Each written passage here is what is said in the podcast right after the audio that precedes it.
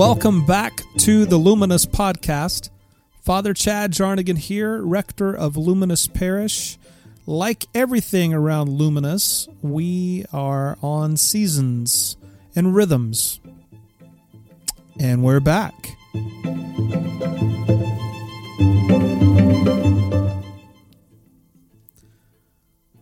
So we follow patterns and rhythms throughout the year.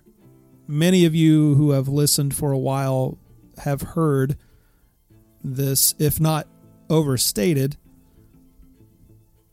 We find practical application and space within our movements throughout the year, throughout the seasons. We're coming back this late summer,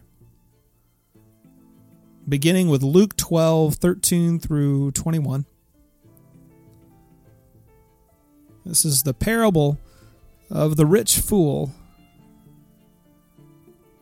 Someone in the crowd said to him, "Teacher, tell my brother to divide the inheritance with me."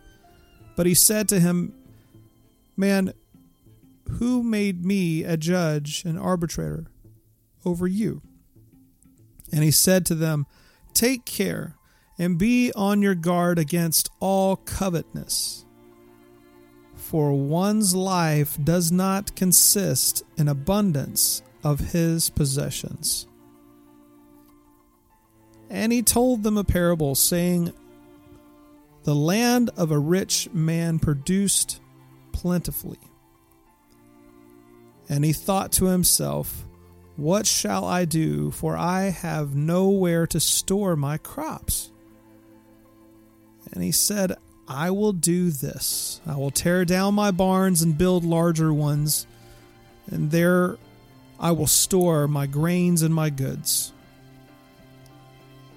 And I will say to my soul, Soul, you have ample goods laid up for many years. Relax, eat, drink, be merry.'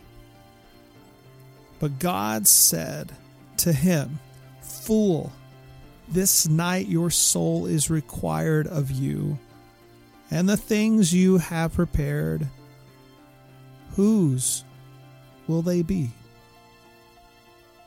So is the one who lays up treasures for himself and not rich toward God." This is the gospel of our Lord.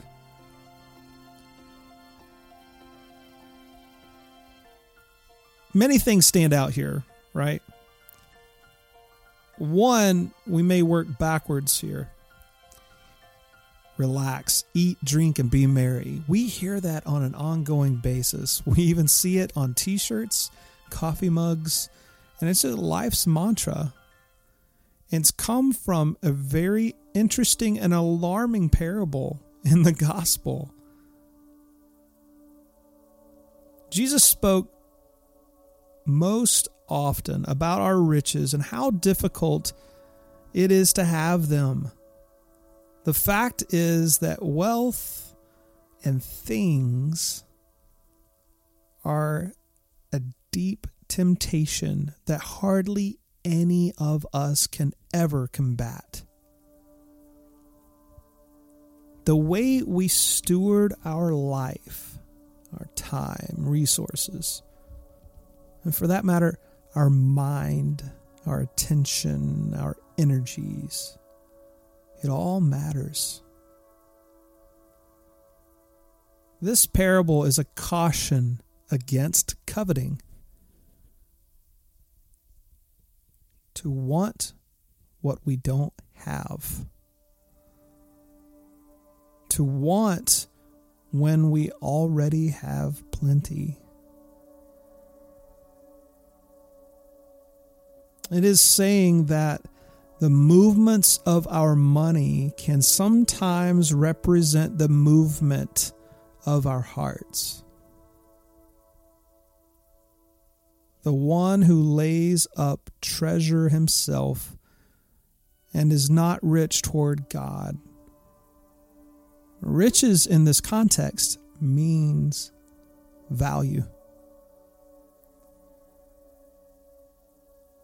So Christ's kingdom is spiritual, and it's not of this world. Christianity is organically otherly and is not normal and is not safe. Citizenship and kingdomship, unlike our current culture. It's beyond the reach of empires and nations. For those who claim to be a part, worldly dominion is not founded in grace.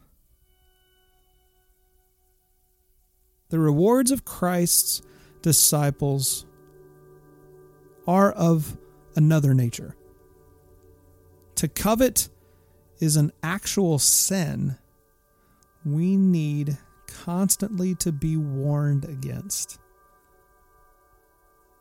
For happiness and comfort do not depend on the wealth of this world or how much we have.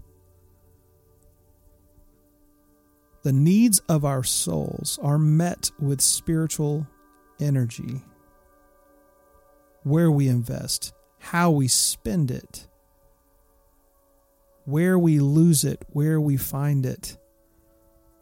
Here is a parable which shows the folly of want.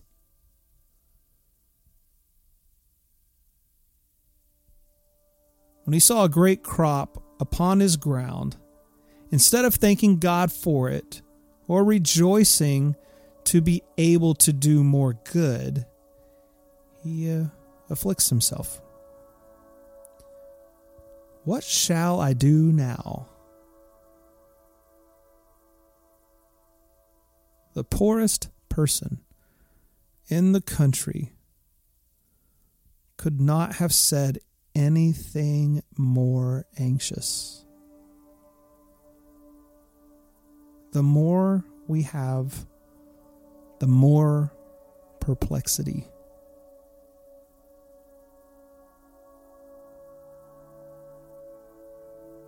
It was folly for him to think of making no other use for his plenty than his own indulgence, without any thought of doing good for others. Richard Rohr writes that those who agree to carry and love what God loves, both the good and the bad of human history, and to pay the price for its reconciliation within itself. These are the followers of Jesus. They are the leaven, the salt, the remnant, the mustard seed that God can use to transform the world. And the cross is the dramatic image of what it takes to be such a usable one for God. What he's also meaning here is the margin in which we build into our life can actually be used for good, or like the guy in the parable, squandered away.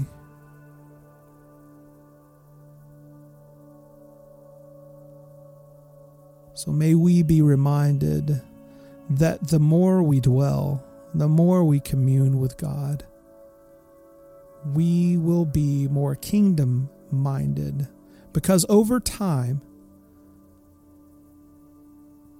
we will begin to care more and more for what God cares for.